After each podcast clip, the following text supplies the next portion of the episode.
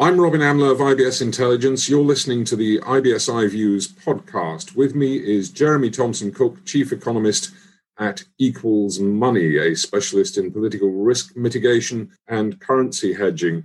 The elephant in the room, Jeremy, is the pandemic. What impact has the pandemic been having on the markets? You couldn't escape the pandemic last year, and you, you still can't escape it to a certain extent now. And the reactions of both currencies, but also equities, commodities, bonds, where, wherever you are, the moves that we saw last year as a result of people's absolute shock, fear, uncertainty around how life would go on and how things were going to have to change to make sure that the economy as we as we saw it, as we had got used to, was deemed to be viable moving forward. We obviously are in a lot calmer place than we were a year ago today. A year ago today, we were worried about GDP falls of 20%. We were talking about weekly uh, rises in unemployment in the United States in the millions. Currencies were not being traded on their fair value. People were running into the US dollar, the Japanese yen, the Swiss franc as, as havens uh, from simple uncertainty about what was going to happen next, where the in, infection figures were going to spike next. And obviously, this is way before anyone really believed that we would have a vaccine by the end of 2020 as a calendar year. So the impact has been a, a, huge tightening of both supply because factories shut down supply chains around the world. You know, whether you are manufacturing a widget in China, which forms part of a BMW engine, for example, or whether um, you are exporting cheese from an artisanal um, supplier in, in Devon around the world because it's the best cheddar, for example, that you can you can lay your hands on. Those supply chains simply fell apart because people weren't transacting internationally. Now, that was a demand thing as well because people pulled in their horns. They didn't want to spend money because they were uncertain about their the economics of their employment, uncertain about the economics of their employers as well, about whether the, the industry they would be in would continue to work uh, as it previously was. It's starting. We're starting to thaw however.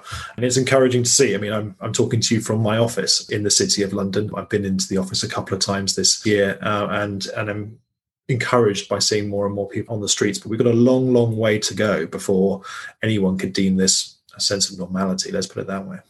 Let's turn then to the policy impact. Fiscal monetary policy. Has there been such a thing as fiscal policy and monetary policy other than just turn the tap on and open it up as far as you can go? That's certainly been the way that a lot of governments have done it. And obviously, we've seen some governments, actually, to be honest, the UK government, the response by both the Bank of England and I would get in trouble if I said they were coordinating things, but they are acting in a complementary manner, is the best way of putting it to make sure that I'm, I won't get in trouble with friends at the Bank of England. They were working in a complementary manner to make sure that the taps stay on and the access to credit and the access to liquidity that we saw such a become such an issue back in 2008 was not an issue for small and medium so and large businesses over the early days of the pandemic when I said that uncertainty was kind of reigning reigning supreme. The way that I've looked at it since the beginning of the pandemic is if I were to equate the economy to a house that was on fire, is you put out the fire. You don't say to the fire engine, uh, or the fire brigade, you're only allowed to use 30 gallons of water to put out this fire, and we'll see where we are then. You put out the fire, and then you count the cost of how much water damage you may have.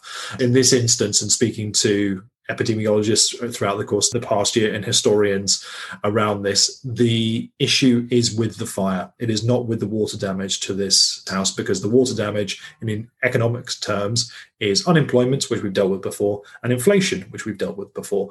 And so we we have the tools at our at you know, which are ready to be used to be able to stimulate employment by offering subsidies to, uh, you know, apprentice subsidies to businesses, to be able to uh, tax breaks to businesses. They are able to bring in new employers, not having to pay national insurance contributions, that kind of thing.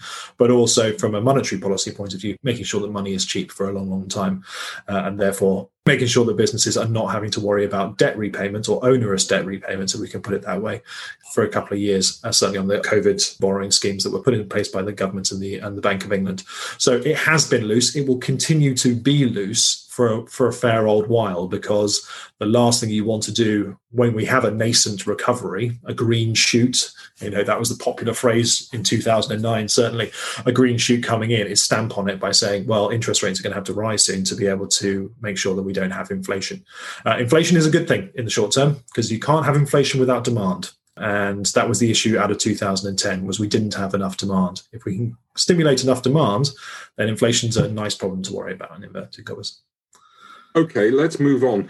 Specifically to the kind of business area that Equals Money is in, have you seen any changes in how the cross border money management business is changing?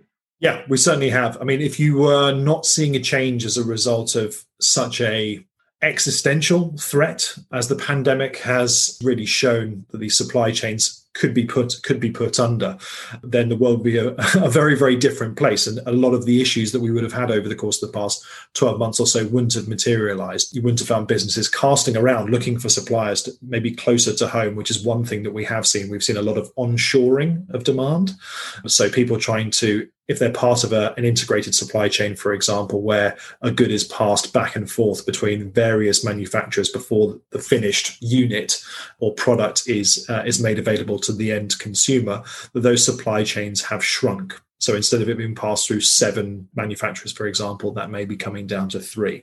Now, that has meant that some manufacturers are no longer part of that supply chain and therefore have lost business.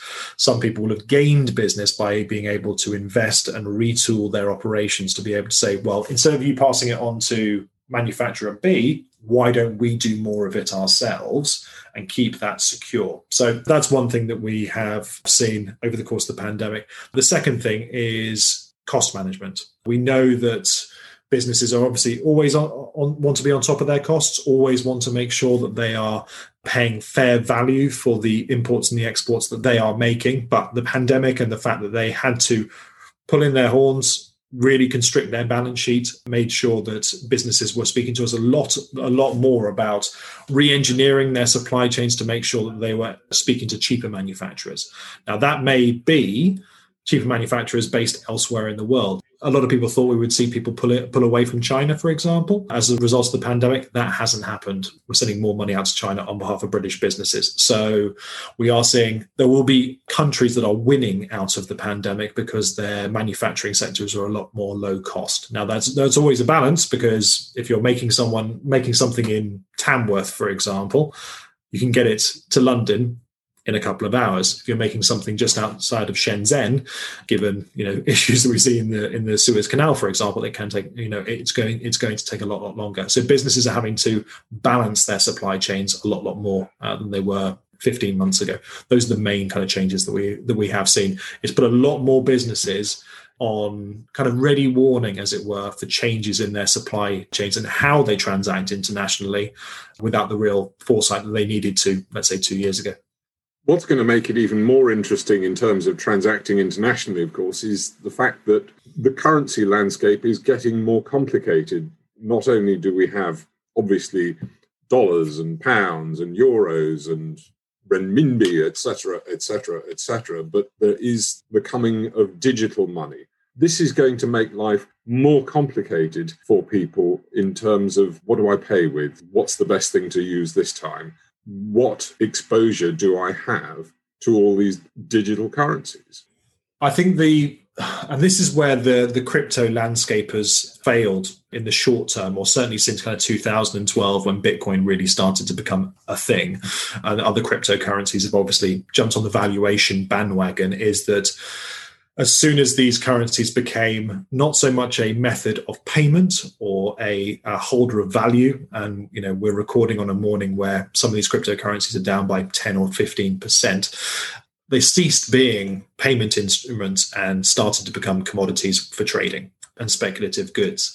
And so while there's always an accurate or always stories about people using bitcoins to make purchases there's a famous internet story about a man who used 10,000 bitcoins to buy two pizzas, which is now the, the equivalent of paying something like $84 million for two pizzas. If you have that kind of volatility in the valuation of a currency, no one's going to use it as a currency. They're going to use it as a they're going to use it as an asset to hold on to and make money from. So if we're talking about digital currencies for international trade and businesses, um, who have to use currency not just as a method of payment, but also as, as an accounting measure for how things sit on their balance sheet, um, then you have to be into the realm of stable coins, uh, which track a currency one to one and don't move. The coin, the token, uh, is purely used as a, a payment gateway.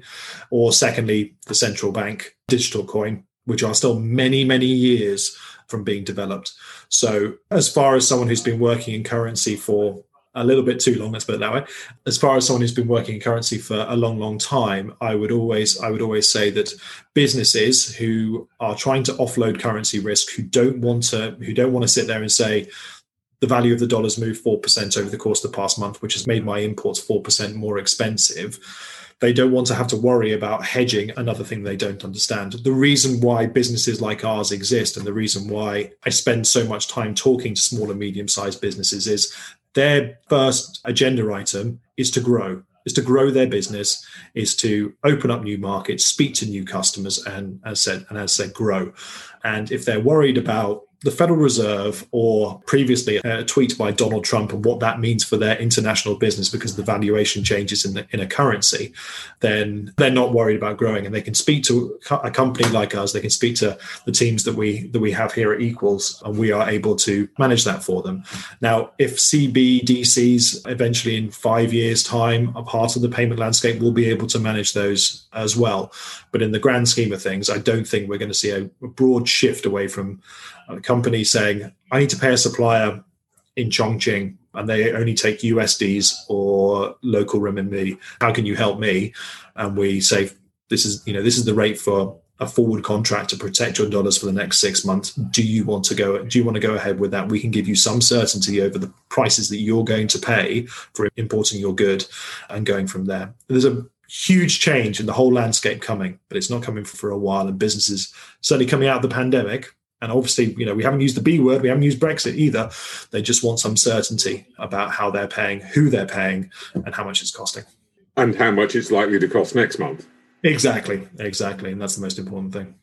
Jeremy Thomson Cook, Chief Economist of Equals Money, thank you very much.